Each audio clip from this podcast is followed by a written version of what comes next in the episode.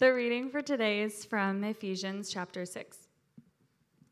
So that you also may know how I am and what I am doing, Tychicus, the beloved brother and faithful minister in the Lord, will tell you everything.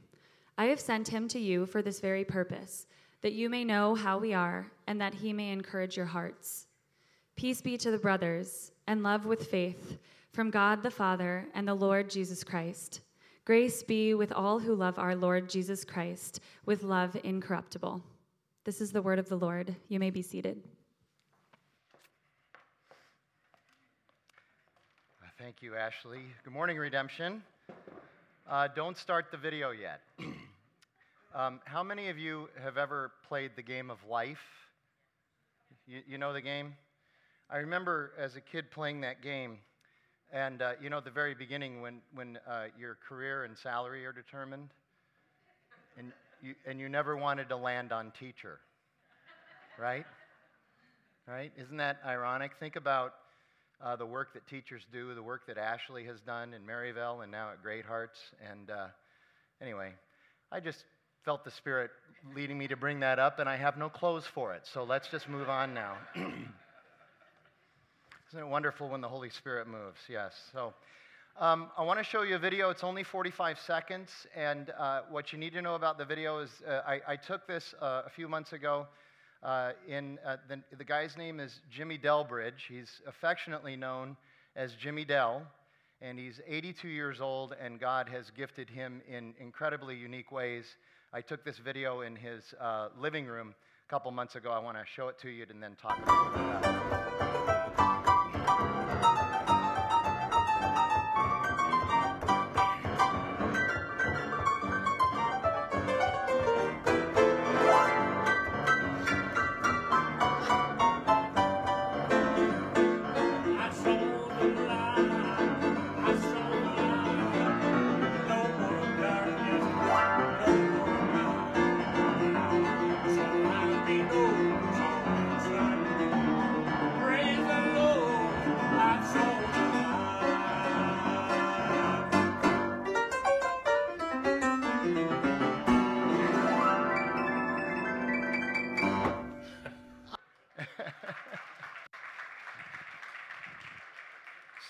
Jimmy Dell is originally from Arizona, uh, central Arizona. Uh, grew up there. He is a self taught uh, musician. He's played with Johnny Cash and with Aretha Franklin. Uh, and then God got a hold of his life and turned him into a, an evangelist and a revivalist. And he lives right here in Arcadia. Uh, he attends uh, the church, I can never remember the name, Revolution Church? It, Renovation. Renovation. I always call it Revolution they renovated and started a revolution. I think that's why. Anyway, so Renovation Church, the Nazarene Church on uh, 24th Street north of Camelback. He's been a part of that church for years and years and years. Um, but we're going to bring him in for our next th- uh, Theology Thursday event, Thursday, uh, November 1st. It'll be from 6 to 8. We're going to serve dinner. And our vision is that we're going to put, uh, we've rented a piano for him to play because uh, uh, we just we wanted a nice piano for him to be able to play. We're going to put it right in the middle. Uh, we're going to have round tables around to eat, and then after we are done eating, I'm going to interview him and let him tell some stories about his. Uh. He's still a revivalist. He still goes, travels around uh, part time now, not full time, uh, doing revivals. So he preaches and he plays the music, uh, doing all of that. He'll do a few Hank Williams songs. He'll do a, some old time gospel hymn songs. We'll sing along with him. We'll interview him and, and let him tell some stories. So I would really encourage you to come uh, to that night. That'll be really, really fun. So that's no- November 1st, Thursday night, November 1st.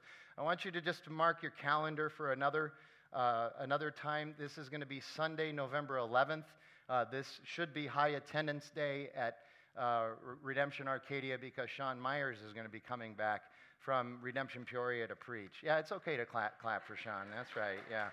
So I, tech, I think I told you, I text Sean and I said, hey, it's about time for you to come back again and preach. And he said, yeah, Arcadia needs some revival. I'd be happy to come and help you guys out. So you know how he is. So uh, we are in the last of the Ephesians uh, today. After 40, 41 weeks in Ephesians, we're wrapping things up. We're going to spend a little bit of time on the letter's conclusion, which Ashley uh, read today, and then offer like just a review of the last 40 work, weeks uh, taking a section out of each uh, chapter.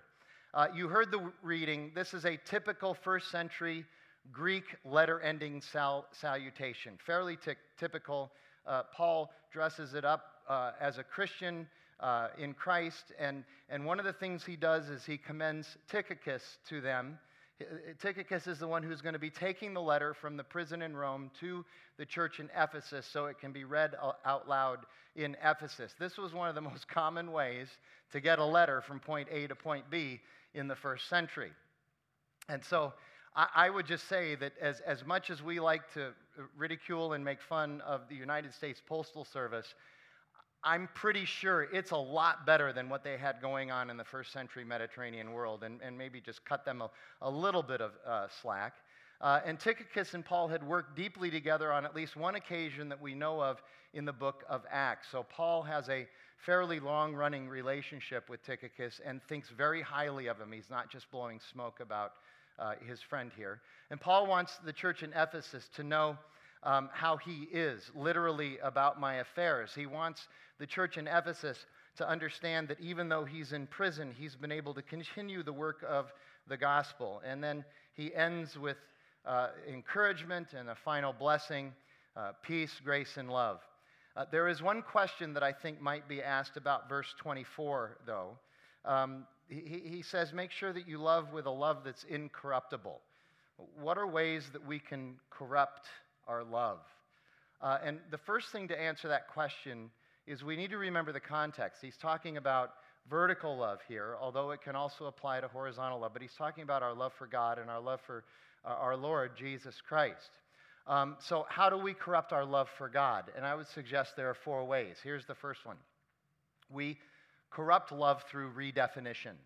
We redefine what it means to love somebody so that it's convenient to us, that it's not sacrificial.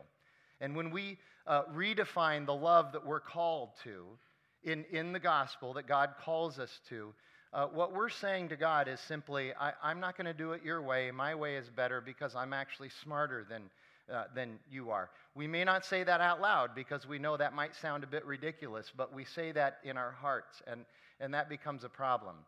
You and I, I do this all the time too. You can ask Jackie. We're constantly redefining how it is that we love God. And the way I love God is much better than the way you love it. It's much better than God's way that He could have called me to. Uh, we also, by the way, we redefine how we love each other. And that becomes a problem as well. The gospel calls us to love God and to do it sacrificially because He loved us sacrificially. And the gospel calls us to love others sacrificially as well. It's hard. It's hard. But, and that's why we keep trying to redefine love. And we need to remember that that's one way that we can corrupt our love. We also corrupt love by making it transactional. We, we literally, for those of you who are social scientists, you know that um, there's something called social exchange theory, where the, the only reason you stay in most relationships uh, is uh, because of the perception of your profits that you're getting out of the relationship. Our, our brains have this way of, of having a running cost benefit analysis of all of our relationships. And the ones we stay in are the ones that we feel like there's a positive balance in, and the ones we tend to shy away from are the ones where there's a negative balance. In other words, I'll love God as long as it's in my best interest. As long as there's a return on my investment, I will uh, love God. Uh, the third way that we corrupt love is, is by making it conditional. Uh, as long as my terms are met in this contract, um, I will go ahead and love. Um, and, and, so we need to understand that that doesn't work either because that means that we're not, again, it's a way of getting out of sacrifice. We're not going to sacrifice. Uh, and again, that doesn't really work in a gospel context. Gospel starts with sacrifice, Christ on um, the church. And then the fourth way is that we corrupt love through dis- distraction, especially uh, in today's culture. Uh, the word incorruptible actually means in the Greek focused and pure, undistracted. And we live in a world um, today that is not primarily of a world of focus, it's a world of distraction. Um, the, the leadership guru Simon Sinek says of Generation Z Generation Z is not better than all other generations at multitasking. They're just more distracted than all other generations. And all of us, all the other generations, have started to fall into that trap as well over the last uh, 10 or 15 years. We live in a world of constant distractions, and I know some of those distractions are necessary. It's interesting, we talk about Jesus' ministry as a ministry of distraction, and, and that um, he, did his best work when he was on his way somewhere and somebody would interrupt him and distract him, and he would go off and do that, and it would frustrate the disciples, and that's, and that's okay. And there are distractions that are good and necessary, but we have crossed a line with our distractions. Now it feels like it, it really, and all the research shows this too, we're hoping for distractions. We want distractions. Again, uh, Simon Sinek, he talks about how, uh, you know, if, if, if, if we've gone 15 or 20 minutes without our phone dinging, um, we'll text some, we'll text 10 people and just go hi, hi, hi, hi, hi, and then hope that we get a ding back because there's that ding and then the dopamine and we, you know, and, and now we don't. How many of you have ever been in a meeting and like you're five or six minutes into the meeting, and now you're. and then you start to do some no look texting, which some of you are very good at. Yeah. And then you hope for the buzzes or the dings, you know, because we want to be uh, distracted, and, and, and we can corrupt our love through distraction. Uh, Dorothy Sayers, who is um, a mid century, last century um, essayist, poet, and education historian. This is why I like to read her, because she's a, a historian about uh, education. Uh, she wrote this in 1941. The popular mind has grown so confused that it is no longer able to receive any statement of fact except as an expression of personal feeling. And she wrote this in the context of talking about how distracted we have become in 1941. I'm guessing it's become a little bit worse since then with all the technology. Uh, it, what she's really saying is the popular mind has grown so confused because of all the distractions that we allow ourselves to be captivated by. That there is an attack on our focus of things that are more important. And the primary attack, you, need to understand, especially coming out of the last three weeks, that primary attack of distraction comes from Satan. He is a master of distraction. and, in fact, he knows how to, he, so subtly and easily, he knows how to distract us. If, again, how many times have, has anybody who's been up here in the last three weeks, uh, Vermone, uh, Tyler, myself, talked about Genesis 3, when, when the serpent goes to Eve and Adam and, and what does he do? He distracts them. He gets them off their game. He, he, gets them off, he gets their focus off of their wonderful life and onto that tree, and then onto the simple notion that maybe God doesn't have what's best for you in mind. And then he tempts them with what I call the triad of temptation. It, it's going to it's gonna please your flesh, it's going to taste so good. It, it's so beautiful to look at. So the flesh and the eyes, and then it's desired to make one wise. In other words, uh, it's desired uh, so that we can feel superior to everybody else. Pride. So the flesh, the eyes, and pride. Uh, John repeats that in 1 John chapter 2. He says, This is where all of these worldly problems come from the lust of the flesh, the lust of the eyes, and the pride of life. So he's quoting out of Genesis 3 there. Those are the primary ways that Satan can distract us. And he does it in so many different ways bringing pleasure, br- bringing glitz, and bringing ego and arrogance and pride. So that's the end of the uh, letter. What I want to do now is go through. I know when you speak, you're supposed to have three main points. I've got six main points. I'm sorry. So, you know, double your tithe today, okay? Because you're getting, you know. Anyway, um, kidding. Uh, here you go. I want to take a section from each chapter because uh, this is kind of how we broke it down uh, at the lead team level when we started this uh, experience last, late last fall, talking about Ephesians. We said there's a there's sort of a nexus of each of these chapters, and we want to look at that. And there's one word to describe each gospel, one, transformation, wisdom, strength, and church. So, uh, Ephesians, if you wanted six words to describe it gospel, one, transformation, wisdom, strength, and church. So, here's chapter 1, verses 11 through 14. Paul writes, In him, Christ, we have obtained an inheritance that's the key. Having been predestined according to the purpose of him who works all things according to the counsel of his will, so that we who were the first to hope in Christ might be to the praise of his glory. In him you also, when you heard the word of truth, the gospel of your salvation, and believed in him, were sealed with the promised Holy Spirit, who is the guarantee of our inheritance to the praise of his uh, glory. Uh, every person in Christ has an inheritance, whether somebody has written you into a will or not. You've been written into God's will and final trust, and that's, and that's good news. We have this inheritance of eternal life with Jesus because of Jesus, because of what he's done. And this inheritance, this, this salvation uh, from having to spend eternity in hell, but also being a part of the kingdom of God now. So, this salvation um, is all according to God's will and God's wisdom, God's knowledge, God's love, and yes, even, even God's choice.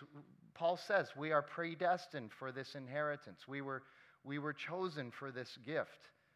This is the gospel. This is the good news. The good news uh, is because there is really bad news, which we like to avoid and not talk about. But the bad news is that you and I were born into corruption and darkness. We were born into sin. Uh, we are not sinners because we sin. We sin because we are sinners. And I know that's so hard. You look at that cute little baby. How could that little baby be a sinner? That little baby is a selfish, narcissistic little being. And those of you who are young parents, you happen to agree with this. So you see uh, human nature, biblical human nature, right in your cuddly little arms, okay? I, I, know babies are cute and all that. I get, I get that most of the time. But we're, we're, we aren't born with a clean slate. This whole idea of tabula rasa, and then we make, okay, so here you go. If we're all born with a clean slate and all of us have the opportunity to become uh, nothing but good, how come not one person has ever done that? Because of the nature of sin. It's called imputation. This has been imputed to us through Adam and Eve, the original sin. Thank you so much, Adam and Eve. I write them a thank you card all the time for this. We were born into a, uh, we were born into a state, a status of separation from God. God is holy, we are not. God cannot abide in what is not holy. But God has also provided a way to, to make us holy, to make us righteous. That's the good news, the gospel is that you and I can't do anything in and of ourselves to be able to save ourselves from this, this problem, this corruption, but Jesus has. Uh, Jesus has done it. He went to the cross, he was raised from the dead. And we get to trade our separation and our corruption for his holiness and righteousness. So we were imputed from Adam and Eve this nature of sin, and now through Christ, by embracing Christ, we are imputed his righteousness and holiness. And God sees us that way right now, even though we don't behave like that all the time, or even marginally. We are seen right now by God as, as holy and righteous if you are in Christ, and that is wonderful news. When we come to Jesus, God no longer sees our sin, but he sees Jesus. We are in Christ, which is the best place to be. And then you move to chapter 2, verses 13 through 16. Paul writes, But now in Christ Jesus, you who were once far off have been brought near by the blood of Christ. For he himself is our peace, who has made us both one and has broken down in his flesh the dividing wall of hostility by abolishing the law of commandments expressed in ordinances, that he might create in himself one new man in place of the two, so making peace, and might reconcile us both to God in one body through the cross, thereby killing hostility. This idea of the two becoming one started in Genesis chapter 2, verse 24, and you see it all the way through Scripture, that theme. It's expressed through marriage, it's expressed through the Jew and the Gentile coming together, it's expressed all the way through to Revelation. We have to understand that this idea of one is one of the most important biblical principles that we can possibly embrace because of the gospel. And, and particularly here, Paul presents this idea that, that the fact that we were once far off from each other and from God includes the trouble that we cause because of our differences. We cause trouble because of our differences, right? We are far off. We are far off not only from God because of our sin, but we're far off from each other because we're different. We're different, and, and, and differences are a problem for us. Paul sees our differences through a gospel lens and sees gifts and talents ethnicities and cultures that enrich the body. He, he sees different passions and priorities, all of them. He sees all those differences as assets, but we treat our differences with contempt. We treat our differences as threats. We treat our, our differences as something to be used as leverage and pride over other people, and that's, that's terribly unfortunate. As a result, as a result, the law of God, the good law of God, don't, don't read into this passage anything that Paul might be saying negative about the law. He's not saying anything negative about God's law. He's saying uh, negative things about how we apply God's law. That's the problem here. God's law has often been used as a tool, unfortunately, in our antipathy regarding differences. Paul writes that the Mosaic law, the Ten Commandments, the good, holy law of God, wonderful law of God, has become a dividing wall of hostility between the Jews and the Gentiles. It was never intended to be that way by God. God never intended the law to be used that way. It, it, it, was a way to help us understand what holiness looks like and that we should be striving for that, but that we could never do it without uh, God in our lives. But the problem with humans, fallen, corrupt humans, because of our hearts that are tainted with sin, is that we always just slow down and think about this. We always seem to be able to use rules and policy to divide rather than unite. Have you ever noticed that? That's ultimately how we use rules and policy and, and laws. We, we think, what, what's the first thing? We, we need a regulation, we need a law, we need a policy, we need a, we need a rule, we need a manual for everybody to read, right? We, we, we, we need guidelines. No, we don't need guidelines. We need rules. We don't want anybody to have any wiggle room in this, okay? We need policies. And we think that those laws and regulations and policies and rules will solve the problem, but all it does is really create more problems. How many times have you gotten a memo at work? New policy. And then it has to be followed up with 14 more memos explaining how the first, is be, the first policy is being used incorrectly. I'm not saying we shouldn't have these things. I'm just saying our propensity is to mess things up. God's law is good, but humans stink at applying it. That's, it's as simple as that. It's as simple as that. So it becomes a dividing wall of hostility rather than something that we can all share in common as the wisdom of God. That's the way the Jews used it against the Gentiles. But Paul now is saying and knows about something much bigger and more valuable than laws and policies and edicts and rules, and that's the brotherly love of the body of Christ. Uh, rules and policies and edicts simply have a way of eliciting suspicion and cynicism and mistrust. I, I, get, a, I get a rule or a policy, and the first thing I think is, is how, how I'm suspicious and I'm cynical about it, and, and how can I maneuver around this? Right? Okay? See, the goal is not unity. Uh, the goal, I'm sorry, the goal is unity. It's not conformity. The goal is unity. The, the goal is trust and not suspicion. It's, it's the body, not the parts. It's one, not me. And Paul knows that there's only one thing that makes this possible, and that's the gospel of Jesus Christ. The fact that we're all on the same level playing field. We, need to get that down. We're all, on the, theologically, we're all on the same level playing field. And Christ has come and supplied us with the answer to that. It's not that we're better than anybody else, it's that we're not as good as God, and therefore God has come to make us righteous and holy like Him. That's the gospel. We're in trouble without this grace and this forgiveness from God. And so the church needs to see itself as one, uh, not because we're carbon copies of each other, and not because we vote a particular way or have the same passion. And, we shouldn't see ourselves as one just because we have differences, but rather in the midst of all of our differences, we all have Christ.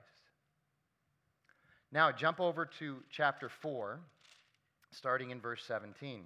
I'll come back to 3. Now, this I say and testify in the Lord that you must no longer walk as the Gentiles do in the futilities, futility of their minds. They are darkened in their understanding, alienated from the life of God because of the ignorance that is in them due to their hardness of heart. They have become callous and have given themselves up to sensuality, greedy to practice every kind of, of impurity. Uh, that, that, that described the first 27 years of my life. Right there. Paul, Paul speaking directly uh, to me. But that's not the way you learned in Christ. And I'm still learning. We all are. Assuming that you have heard about him and were taught in him as the truth is in Jesus, here you go, to put off the old self which belongs to your former manner of life and is corrupt through deceitful desires, and to be renewed in the spirit of your minds, and to put on the new self created in the likeness of God in true righteousness and holiness. This put off and put on, put off and put on, and it continues all the way up until we die, this physical life that we're living here on earth. It's, it's not just put off once and put on. Theologically, that's true. Once we embrace Christ, God sees us as having put off the old and put on the new. He sees Christ. But we still have to live this life. And so we are in this constant, constant putting off and putting on. And we need to be reminded of that day in and day out. That's why we need to preach the gospel to ourselves every single day. Don't just come and listen to us on Sunday, preach it to yourself every single day. And we need this because, you know, frankly, human beings are, are obsessed about transforming their lives, aren't, aren't we? Aren't we obsessed about transforming? Aren't we discontent with parts of our lives that we'd love to transform, or most of our lives? I, I know that's true. Uh, we want to be someone else. We want to be somewhere else. We want to be with someone else, and we want to be doing something else. That's the general condition of virtually every person alive today, unfortunately. Everybody wants something in their life to change their weight, their height. Good luck. Education, age, hair, wisdom, comfort, pleasure, intellect. We want those things to change. And we'll, here you go. Here's what's really funny. We'll spend huge amounts of money in order to make that happen, won't we? If we can write a check for that transformation, we are all in, right? We'll, we'll, we'll uh, get a, a home equity loan if we don't have the cash on hand. We'll do whatever we can. But here's two things that we rarely do for transformation. Rarely are we willing to work really hard at it, and rarely do we realize that true godly transformation comes not from ourselves, but from Christ. It is thoroughly unreasonable to assume that we will experience sustainable transformation without Christ and without some sacrifice and hard work. We need to all be involved in this. And here you go. We're not going to end up on the cover of a magazine. So just forget about that. That's part of our problem. But with God transforming us, we will live a life that Paul says in every one of his letters is, is worthy of the calling of the gospel. That's what he's calling us to. Live a life that's worthy of the calling of the gospel. Chapter 4 is all about this transformation. Or as Paul describes it here, the put ons and put offs of the life in Christ. Put off the old self, put on the new self. Put off corruption and deception, put on holiness. Put off impurity, put on righteousness. Put off foolishness, put on wisdom. Put off darkness, put on light, and so on down the line. And remember, how many times did we say this during the last half of Ephesians? Everything that God calls us to is always better than what He's calling us away from. He's never just calling us away from something. He's never calling us a, a, a just away from an addiction, away from a sin, away from a way of thinking that's destructive. He's never just calling us away from something, He's always calling us to something that's much, much better. That's so important to understand. It's not a matter of stopping, it's a matter of, of starting with God. And then, chapter 5. I, this is just, for me personally, this is like the wheelhouse uh, paragraph in Ephesians. It's 5:15 through 21. Look carefully then how you walk. That's an ancient Greek colloquialism for how you live your life. Look carefully then at how you live your life, not as unwise, not as a foolish person, but as a wise person. We need wisdom to be able to navigate our way through this dark world, this sinful world, which is what he says in verse 16, making the best use of the time because the days are evil. Therefore, do not be foolish, but understand what the will of the Lord is. The wise person seeks after God's will and adapts their life to God's will. The foolish person is the one who's seeking after their own will and expecting everybody else to adapt to their will. That's the fool. And I know that seems wise, especially in our world we're told in the world that's what wisdom is get everybody to conform to you, but that's what foolishness is because it never satisfies and it only frustrates. Paul says that the wise person is the one who seeks the will of the Lord. And do not get drunk with wine, for that is debauchery, but be filled with the Spirit. If you're living your life worshiping anything other than God, under the influence of anything other than God, whether it's wine or vodka, or whether it's, it's some other substance, or whether it's wealth or status or, or sex, what, whatever it is. And, and here's what's hard, too, because it's not that those things are necessarily bad. That's where we get so confused. These are not necessarily bad things. But when we, when we take a good thing and we make it an ultimate thing, which we all do in our lives, we take worldly things that are good and make them ultimate, then they become bad things because we're worshiping them and not the Creator. We're worshiping that which has been created.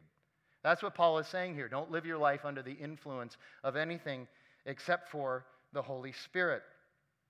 Addressing one another in psalms and hymns and spiritual songs, singing and making melody to the Lord with your hearts, giving thanks always and for everything to God the Father in the name of our Lord Jesus Christ, submitting to one another out of reverence for Christ, that mutual submission.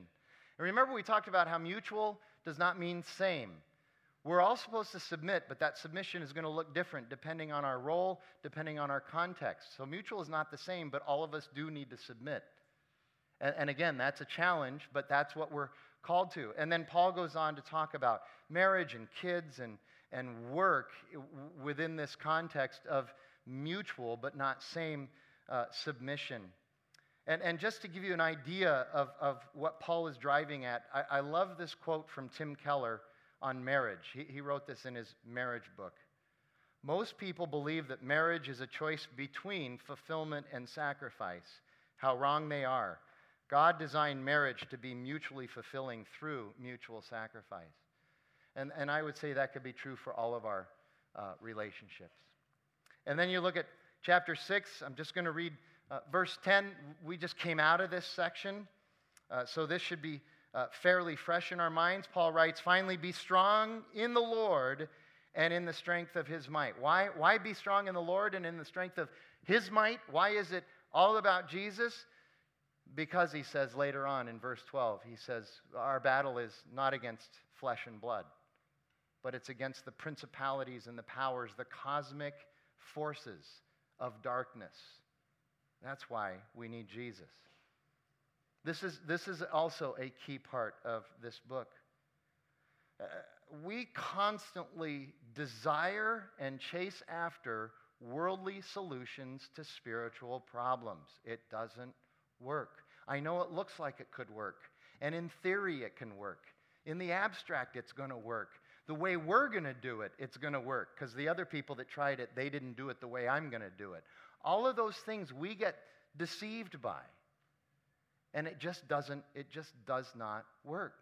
it's the idea that um, all of us have physical needs, and we satisfy those through food and clothing and shelter.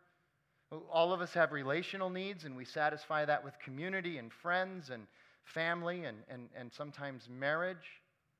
And then all of us have what's called a crucial need. And that need, that crucial need, can only be satisfied by God.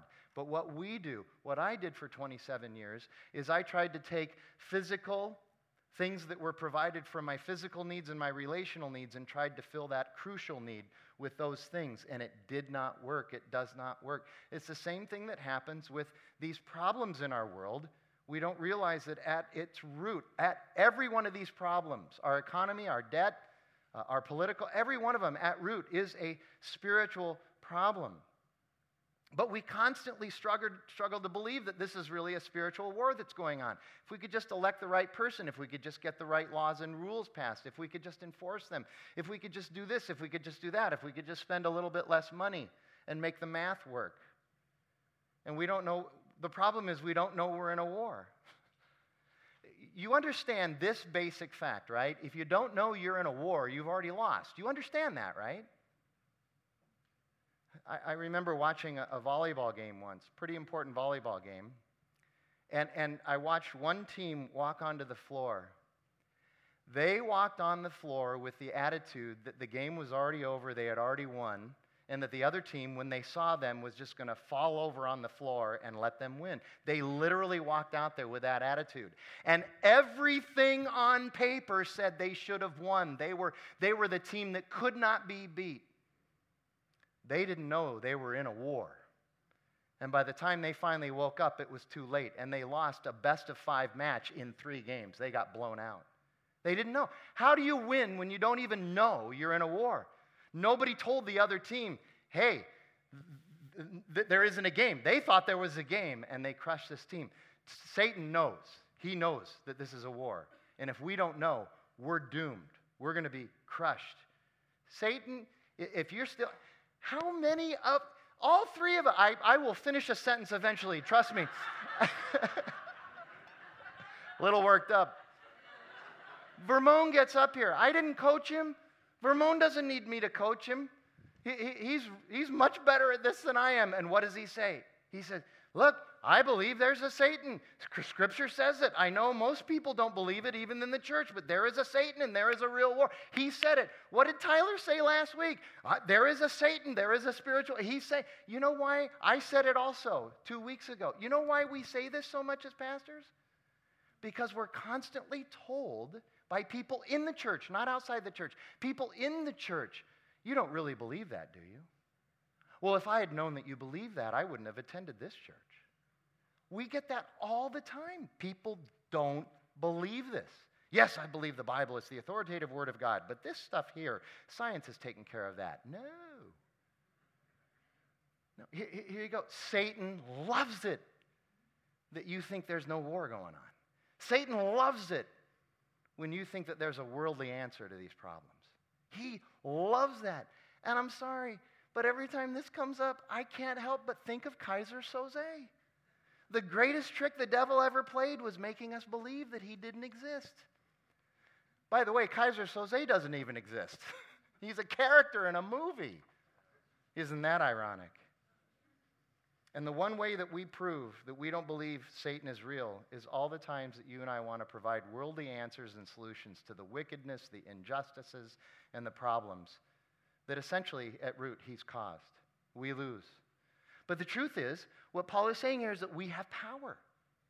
We have power. We have the power to withstand, to stand firm against these attacks and schemes. So, when are we going to take off the rose colored glasses and start engaging? Put on the armor of God and stand. Stand in His truth, stand in His righteousness, stand in His peace, His faith, His word, His holiness, His spirit, and pray. And then, chapter 3. Chapter 3, verses 7 through 13. Paul writes, Of this gospel, of this good news, I was made a minister according to the gift of God's grace. That's a great story in the book of Acts where Paul, uh, w- where Saul was made a minister by the resurrected, risen Lord Jesus himself. He was made a minister according to the gift of God's grace, which was given me by the working of his power. To me, though I am the very least of all the saints, this grace was given to preach to the Gentiles the unsearchable riches of Christ. He's a Jew going to the Gentiles. He's a, he's a Christian killer, a murderer, going to the Gentiles and preaching this good news. This is amazing. To preach to the Gentiles the unsearchable riches of Christ, and to bring to light for everyone what is the plain mystery hidden for ages in God who created all things. So that, here you go, through the church through the church, the manifold wisdom of God might now be made known to the rulers and authorities in the heavenly places. This was according to the eternal purpose that he has realized in Christ Jesus our Lord. That eternal purpose was already mentioned in Genesis chapter 3, verse 15. God already had this figured out in Genesis chapter 3. In whom we have boldness and access with confidence through our faith in him. So I ask you not to lose heart over what I am suffering for you, which is your glory. Uh, there's an iconic passage in Acts chapter 2 about the church. Some of you know it. Acts chapter 2, verses 42 through 47. How many ministries have been, have been named uh, 242? I'm a part of the 242 ministry. It's that famous passage about um, the community of the church and what the early church did. According to that passage, the early church devoted themselves to four things that was uh, the teaching, so that would be uh, the teaching of the Old Testament prophets and the apostles, the apostles' teaching. So, kind of like what we do here on Sunday mornings and on, on Wednesday nights. Um, the fellowship, the first century definition of which always included a table with food and, and beverage, gathering around a table. The breaking of bread, which is communion, we do that every Sunday as well, and prayers. And that paragraph in Acts chapter 2 also mentions that the early church was generous and they praised God and their numbers increased as well. And now consider, with that as the context, what Paul, writes here in Ephesians chapter 3. You might say he's taking that larger focus and narrowing it down a little bit. It's not that we don't continue uh, with the teaching and the fellowship and the communion and the prayers. It's not that. They're still essential. But he narrows in his focus on the gospel, the mystery of God, which has now been revealed to us. It's no longer a mystery to us. He says, the gospel being proclaimed. That's what we must be about. In word and in deed. It's not enough just on Sundays. It needs to be proclaimed through our lives throughout the week in everything that we do.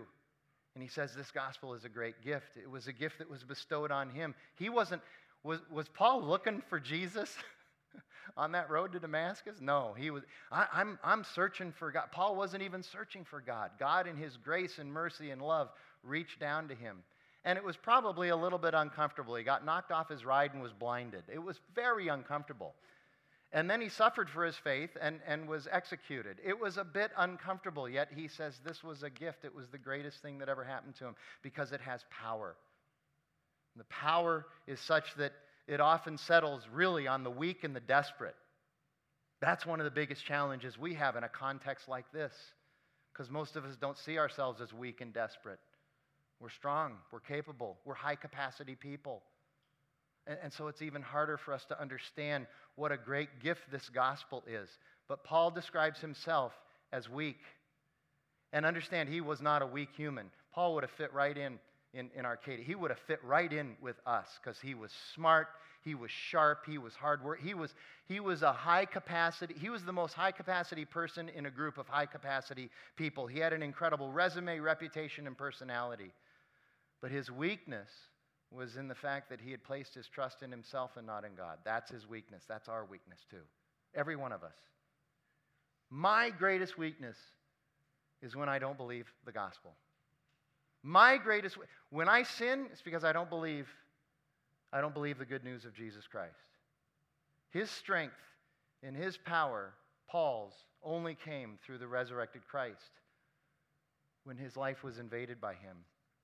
And this gospel given to us by grace is then to be proclaimed and passed on, again in word and deed, so that everyone might come to understand this mystery and have that mystery revealed to them, have the Holy Spirit open their eyes. And it's specifically through the church that God has designed this. When a person says, I don't need a church to be a Christian, they are specifically telling God that the way He's designed this is wrong and they know better. That might be a problem. That's sarcasm, by the way, in case you missed that. Okay? This is our call to proclaim the gospel. And we're to do it with boldness and confidence, not in ourselves, but in Him who saves and sanctifies and justifies. And it is going to be hard, and we're going to suffer for it. So we should not lose heart. Paul says here, don't lose heart in this process. He says it also in Galatians, don't lose heart. But in due time, in the proper time, he says, in God's time, your reward will be there, and your war- reward will be more than sufficient. So there you have it. The book of Ephesians Gospel, one, transfer, transformation, wisdom, strength, and church. Let's pray together. Lord God, we thank you for your word and its truth, and we, we are blessed to be a part of, of what you have done and what you are doing and especially of what you're going to do. We look forward to that because that is ultimately our inheritance in eternity. God, help us to get there and help us to, as Paul says, help us to finish strong. Help us by the power of your Spirit, the strength of your resurrected Son. And we pray that in his name.